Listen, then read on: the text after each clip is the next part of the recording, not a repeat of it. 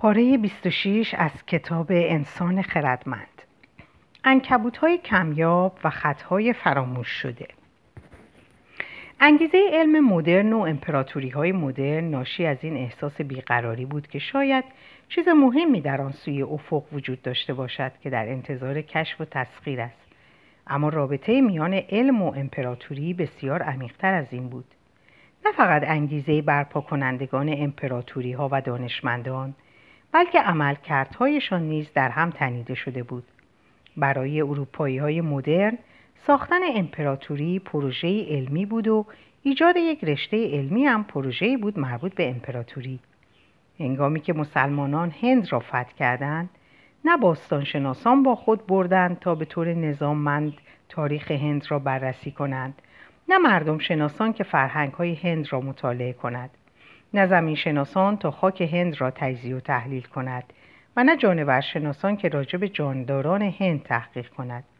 هنگامی که بریتانیایی ها هند را فتح کردند همه این کارها را انجام دادند. در ده آوریل 1802 نقشه برداری بزرگ از هند آغاز شد و 60 سال طول کشید. انگلیسی ها با کمک ده ها هزار کارگر بومی و محقق و راهنما از کل هند به دقت نقشه برداری کردند. مرزها را مشخص کردند، فاصله ها را محاسبه کردند و حتی برای اولین بار ارتفاع قله اورست و دیگر قله های هیمالیا را دقیقا اندازه گرفتند. انگلیسی ها منابع نظامی استانهای هند و جای معادن طلا را بررسی کردند. اما این زحمت را هم بر خود هموار کردند که راجع به انکبوت های هند اطلاعات گردآوری کنند. پروانه های رنگ و رنگ را به دقت بسته‌بندی کنند. ریشه های کهن زبان های منقرض هندی را بیابند و ویرانه های فراموش شده را از زیر خاک بیرون بکشند.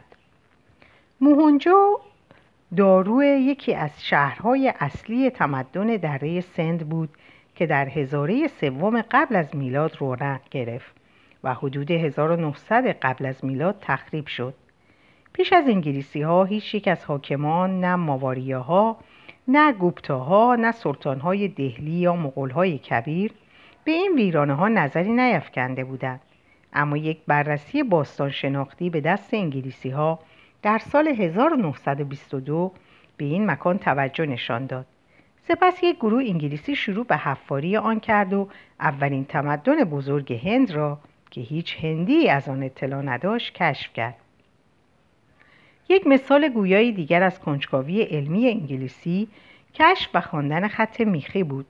خط میخی در طی قریب به سه هزار سال خط اصلی مورد استفاده در سراسر خاور میانه بود. اما آخرین فردی که می توانست آن را بخواند احتمالا زمانی در آفریل هزاره اول میلادی مرد. از آن پس ساکنان منطقه به کرات به نوشته های میخی بر بناهای تاریخی و ستونهای سنگی و ویرانه های کوهن و ظروف شکسته برخوردند. اما نمی توانستند آن خراش های نکتیز و عجیب را بخوانند و تا جایی که می‌دانیم هیچ تلاشی هم در این راه نکردند. خط میخی در سال 1618 توجه اروپایی ها را به خود جلب کرد. هنگامی که سفیر اسپانیا در ایران به تماشای ویرانه های تخت جمشید رفت و با کتیبه هایی روبرو شد که هیچ کس نمی توانست معنایشان را برایش بازگو کند خبر وجود یک خط ناشناخته در میان فرهیختگان اروپایی پیچید و کنجکاویشان را برانگیخت. در سال 1657 محققان اروپایی اولین رونوشت متنی به خط میخی در تخت جمشید را منتشر کردند. بعد از آن رونوشت های دیگری انتشار یافت. و نزدیک به دو قرن محققان غربی سعی کردند معنی آنها را کشف کنند اما کسی موفق نشد. در دهه 1830 یک افسر انگلیسی به نام هنری راویلسون به ایران فرستاده شد تا به شاه در آموزش ارتش به سبک اروپایی کمک کند.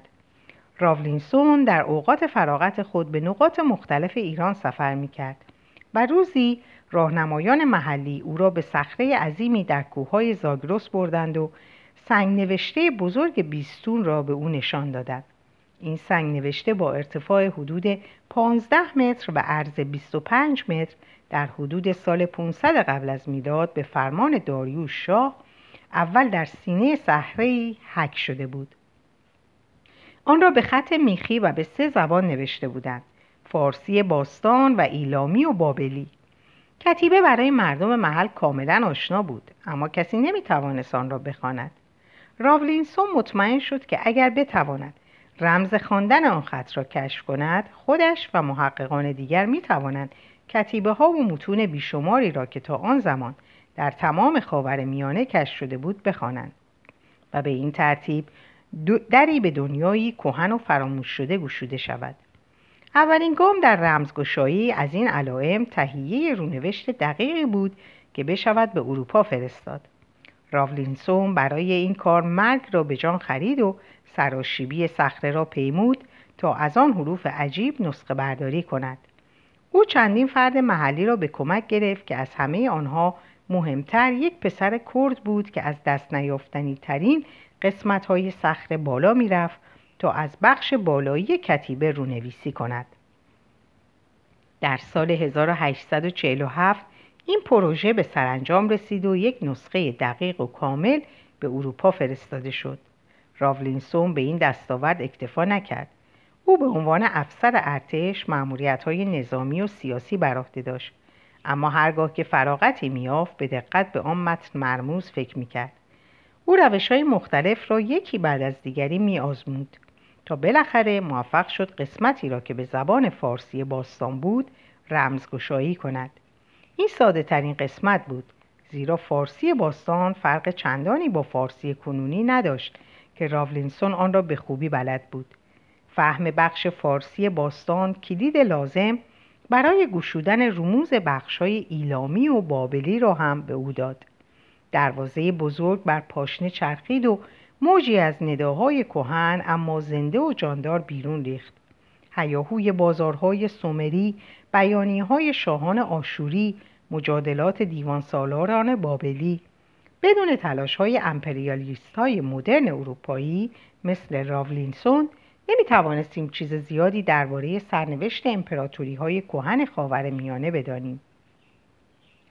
دیگر محقق برجسته امپریالیسم ویلیام جونز بود. جونز در سال 1783 وارد هند شد تا به عنوان قاضی در دادگاه عالی بنگال خدمت کند.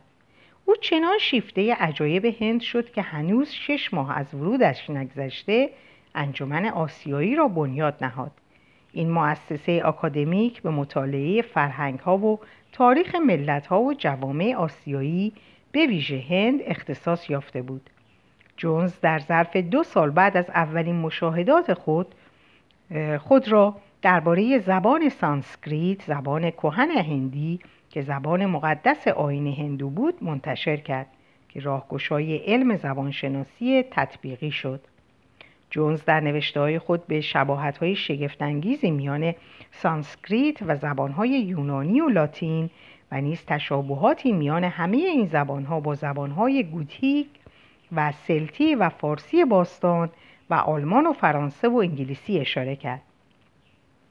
بدین شکل که واژه مادر در سانسکریت ماتار در لاتین ماتر و در سلتی کهن مادیر است. جونز حدس می‌زد که تمامی این زبانها باید ریشه مشترک داشته باشند و از یک, دونی... یک نیای کهن فراموش شده به وجود آمده باشند. او اولین کسی بود که آنچه را که بعدها خانواده زبانهای هندو اروپایی نام گرفت شناسایی کرد مطالعات جونز نه فقط به دلیل فرضیه جسورانه و صحیح او بلکه به دلیل ایجاد یک روش شناسی منظم برای مقایسه زبانها نقطه عطف مهمی به شمار می آید. این روش شناسی را محققان دیگر پذیرفتند و آنها را قادر ساخت به طور نظاممند به مطالعه تکامل تمام زبانهای دنیا بپردازند. علم زبانشناسی از حمایت مشتاقانه امپراتوری ها برخوردار شد. امپراتوری های اروپایی معتقد بودند که برای حکومت کارا باید زبانها و فرهنگهای اتباع خود را بشناسند. افسران انگلیسی بعد از ورود به هند میبایست تا سه سال در دانشکده کلکته به مطالعه قوانین هند و اسلام در کنار قوانین انگلیسی زبانهای سانسکریت و اردو، اردو و فارسی در کنار یونانی و لاتین و فرهنگ تامیلی و بنگالی و هندوستانی در کنار ریاضیات و اقتصاد و جغرافی بپردازند آموزش زبانشناسی کمک های بسیار ارزنده‌ای به درک ساختار و دستور زبان زبانهای محلی کرد. در نتیجه اقدامات افرادی مثل ویلیام جونز و هنری را ویلسون فاتحان اروپایی امپراتوری های خود را به خوبی می شناختند. بسیار بهتر از هر فاتحی در گذشته و حتی بهتر از خود جمعیت بومی آن مناطق. دانش برتر آنها امتیازات علمی آشکاری به دست داد. بدون چنین دانشی نامحتمل می نمود که شمار قلیلی انگلیسی بتوانند در حکومت بر صدها میلیون هندی و سرکوب و استثمار آنها در طی دو قرن موفقیتی داشته باشند در سراسر قرن 19 و اوایل قرن بیستم کمتر از پنج هزار افسر انگلیسی در حدود چهل تا هفتاد هزار سرباز انگلیسی و شاید صد هزار بازرگان انگلیسی و همراهان آنها و همسران و فرزندانشان توانستند بر 300 میلیون هندی اعمال تسلط و حاکمیت کنند. اما فقط این امتیازات عملی نبود که باعث می شد امپراتوری ها تحقیقات زبانشناسی و گیاهشناسی و جغرافیایی و تاریخی را تأمین مالی کنند. اهمیت این واقعیت که علم برای امپراتوری ها حقانیت ایدئولوژیک به ارمغان آورد کمتر از آن امتیازات نبود. اروپاییان مدرن به این باور رسیدند که کسب دانش جدید همیشه ارزشمند است. این واقعیت که امپراتوری ها به تولید جریانی دائمی از دانش جدید می پرداختند آنها را عاملان پیشرفت و اقدامات مثبت معرفی می کرد. حتی امروز هم تاریخ علومی مثل جغرافیا و باستانشناسی و گیاهشناسی نمی‌تواند از اعتبار بخشی دست کم غیر مستقیم به امپراتوری های اروپایی خودداری کند. تاریخ گیاهشناسی چیز زیادی درباره رنج بومیان استرالیایی نمی‌گوید اما معمولا از جیمز کوک و جوزف بنکس به گرمی یاد می کند. علاوه بر این دانش جدیدی که امپراتوری ها فراهم که آوردند حداقل در عالم نظر امکان بهرهوری توده های تحت سلطه را از امتیازات یا پیشرفت مثل خدمات درمانی و آموزشی، شبکه راه آهن و آبراهها، امنیت حقوقی و رفاه به وجود آورد. امپریالیستا مدعی بودند که امپراتوری هایشان نه بنگاه عظیم استثمار بلکه پروژه نوع‌دوستانه به نفع نژادهای غیر اروپایی یا به بیان رادیارد کیپلینگ بار سنگین انسان سفید پوست بود بار سنگین انسان سفید پوست را به دوش گیر بهترین فرزندانت را پیش فرست. پسرانت را وادار به جلای وطن کن تا نیاز زندانیانت را برآورند تا با تجهیزات کامل کمر به خدمت مردمان پرجوش و خروش و وحشی درآیند. این خلقهای تازه به اسارت در آمده و عبوس تو نیم اهریمن و نیم کودک. البته واقعیت ها این اسطوره را باطل می کنند انگلیسی ها بنگال ثروتمندترین ایالت هند را در 1764 تسخیر کردند. حاکمان جدید دقدقهی بجز پر کردن جیب خود نداشتند. آنها سیاست اقتصادی فاجعه باری اتخاذ کردند که بنگال را به کام یک قحطی بزرگ کشید. این قحطی در 1769 شروع شد و در 1770 به مرز فاجعه رسید و تا 1773 به درازا انجامید. قریب به ده میلیون بنگالی یعنی یک سوم جمعیت آن ایالت در این فاجعه جان باختند. حقیقت این است که نه روایت مبتنی بر سرکوب و استثمار و نه روایت مبتنی بر بار سنگین انسان سفید پوست هیچ کدام به طور کامل با واقعیات نمی‌خواند. امپراتوری های اروپایی آنقدر کارهای متفاوتی در ابعاد گسترده انجام دادند که هر کسی می‌تواند در هر مورد دلخواهی مثالهای فراوانی بیاورد. آیا فکر می‌کنید که این امپراتوری ها نیروهای اهریمنی شروری بودند که با خود مرگ و سرکوب و بیعدالتی را برای جهانیان به همراه آوردند؟ در این صورت می توانید دانشنامه کاملی از جنایات آنها فراهم کنید. آیا می‌خواهید بگویید که آنها در واقع شرایط توده های تحت حاکمیت خود را با دارو و درمان جدید با شرایط اقتصادی بهتر و امنیت بیشتر بهبود بخشیدند. می توانید یک دانشنامه کامل دیگر از دستاوردهای آنها فراهم کنید. این امپراتوری ها به عبارت تشریک مساییشان با علم دارای چنان قدرتی بودند و دنیا را در چنان ابعاد عظیمی تغییر دادند که شاید نتوان فقط برچسب خوب یا بد به آنها زد. آنها دنیایی را که در برابر خود داریم به وجود آوردند و ایدئولوژی هایی را خلق کردند که از آنها برای قضاوت اعمالشان استفاده می کنیم. اما امپریالگیستا از علم برای اهداف شیطانی تری هم استفاده می کردن. زیست شناسان، مردم شناسان و حتی زبانشناسان شواهدی علمی به دست می‌دادند مبنی بر اینکه اروپاییان برتر از تمامی نژادهای دیگر هستند و در نتیجه حق اگر نگوییم وظیفه حاکمیت بر آنها را دارند پس از آنکه ویلیام جونز نشان داد که تمام زبانهای هندو اروپایی از یک زبان کهن واحد مشتق می شوند بسیاری از محققان مشتاق بودند بدانند گویشوران آن زبان چه کسانی بودند آنها پی بردند که قدیمی ترین گویشوران زبان سنسکریت که بیش از سه هزار سال پیش از آسیای مرکزی به هند هجوم بردند خود را آریا می نامیدند. گویشوران نخستین زبان پارسی خود را آریایی می خواندند. در نتیجه محققان اروپایی حدس زدند که مردمی که به آن زبان آغازینی تکلم می کردند که سنسکریت و پارسی و نیز یونانی و لاتین و گوتیک و سلتی از آن نشأت گرفتند قاعدتا خود را آریایی مینامیدند آیا تصادفی بود که بنیانگذاران تمدن‌های باشکوه هندی و ایرانی و یونانی و رومی هم آریایی بودند؟ در قدم بعدی محققان انگلیسی و فرانسوی و آلمانی نظریه زبانشناسی مربوط به آریایی های سختگوش را با نظریه انتخاب طبیعی داروین آمیختند و اصل را بر این نهادند که آریایی ها فقط یک گروه زبانی نیستند بلکه موجودیتی زیستی یعنی یک نژاد هستند. و نه هر نژادی بلکه یک نژاد برتر بلند قامت با موهایی روشن و چشمان آبی. کوشا و به قایت منطقی که از سرزمین های محالود شمال سر برآورد تا بنیاد فرهنگ را در سراسر جهان برپا دارد.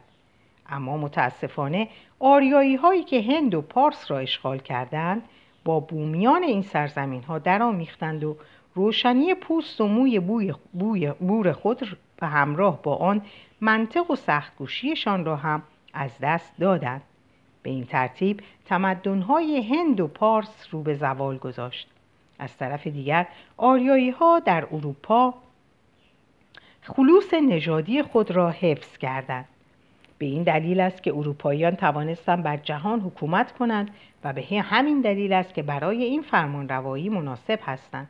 البته به این شرط که از آمیزش با نژادهای دیگر بپرهیزند این گونه نظریات نجات پرستانه که در طی دههای بسیار غلبه و حرمت خود را حفظ کردند اکنون مورد نفرت دانشمندان و سیاستمداران قرار گرفتند. مردم کماکان قهرمانانه با نجات پرستی مبارزه می کنند بدون توجه به اینکه جبهه نبرد تغییر یافته و امروز فرهنگگرایی جای نجات پرستی را در ایدئولوژی امپراتوری گرفته است. چنین واژه‌ای وجود ندارد اما وقتش رسیده که آن را ابدا کنیم. در میان نخبگان امروزی ادعاهای مربوط به شایستگی های متعارض گروه های مختلف انسانی تقریبا همیشه بر پایه تفاوت های تاریخی میان فرهنگ ها اظهار می شود نه تمایز های زیستی میان نژادها. دیگر نمی‌گوییم در خونشان است بلکه می‌گوییم در فرهنگشان است بنابراین احزاب دست راستی اروپا که با مهاجرت مسلمانان مخالفت می‌کنند معمولا سعی دارند از واژه شناسی نژادی فاصله بگیرند نویسندگان نطقهای مارین لوپن در جا اخراج می شدن.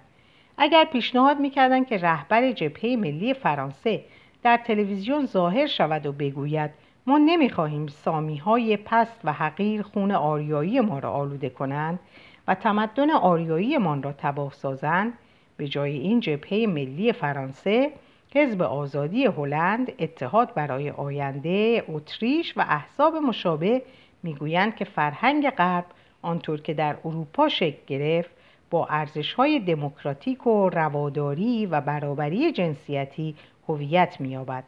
حالان که ویژگی فرهنگ مسلمانان که در خاور میانه شکل گرفته با سیاست های سلسله مراتبی و تعصب و کوته نظری و زن ستیزی هویت می‌یابد. از آنجا که این دو فرهنگ بسیار با هم تفاوت دارند و از آنجا که بسیاری از مهاجران مسلمان به پذیرش ارزش‌های غربی بی علاقه و شاید در این کار ناتوان هستند نباید پذیرفته شوند تا مبادا باعث برانگیختن درگیری های داخلی شوند و به دموکراسی و لیبرالیسم اروپایی آسیب برسانند این گونه مناقشات فرهنگرایانه با آن دسته از مطالعات علمی در علوم انسانی و اجتماعی تقویت می شوند که این به اصطلاح برخوردهای فرهنگی و تفاوت‌های بنیادی میان فرهنگ‌های مختلف را برجسته نمایی می کنند. البته همه تاریخدانان و مردم شناسان این نظریات را نمیپذیرند یا از کاربردهای سیاسیشان پشتیبانی نمی کنند. اما در حالی که امروزه برای زیست شناسان آسان است که نجات پرستی را رد کنند و نشان دهد که تفاوت‌های زیستی میان جمعیت‌های انسانی امروزی ناچیز است مردود شناختن فرهنگرایی برای تاریخدانان و مردم شناسان دشوارتر است از همه چیز گذشته اگر تفاوت‌های میان فرهنگ‌های انسانی ناچیز هستند چرا باید به تاریخدانان و مردم شناسان دستمزد بدهیم تا آنها را مطالعه و بررسی کنند دانشمندان امپراتوری ها را به دانش عملی، حقانیت ایدئولوژیک و ابزارهای تکنولوژیک مجهز ساختند. بدون این مساعدت ها توانایی اروپاییان برای تسخیر دنیا زیر سوال می‌رفت. فاتحان هم در ازای این مساعدت ها دانشمندان را از حمایت های اطلاعاتی و تأمین اقتصادی بهرهمند ساختند و از تمام پروژه های اقوا کننده و عجیب پشتیبانی کردند و روش علمی تفکر را در چهارگوشه دنیا رواج دادند. بدون حمایت امپراتوری ها بعید بود که علم مدرن تا این حد پیشرفت کند عرصه های علمی معدودی هستند که حیات خود را به عنوان خادمان رشد امپراتوری آغاز نکرده باشند و بخش اعظم کشفیات و یافته ها و تجهیزات و هزینه های آموزشی خود را مدیون کمک های سخاوتمندانه افسران ارتش ها و فرماندهان ناوگان ها و حکمرانان امپراتوری ها نباشند. بدیهی است که این تمام داستان نیست. علم را نه فقط امپراتوری ها بلکه نهادهای دیگری هم پشتیبانی می‌کردند و ظهور و رونق امپراتوری های اروپایی هم به عوامل غیر از حیطه علم وابسته بود. در پشت ظهور خیره کننده علم و امپراتوری ها نیروی مهم خاصی نهفته است و آن سرمایهداری است. اگر سوداگران انگیزه جستجو برای پول و ثروت را نمی داشتند کلمب به آمریکا نمی رسید جیمز کوک به استرالیا نمی رسید و نیل آرمسترانگ آن گام کوچک را بر سطح کره ماه نمی گذاشت.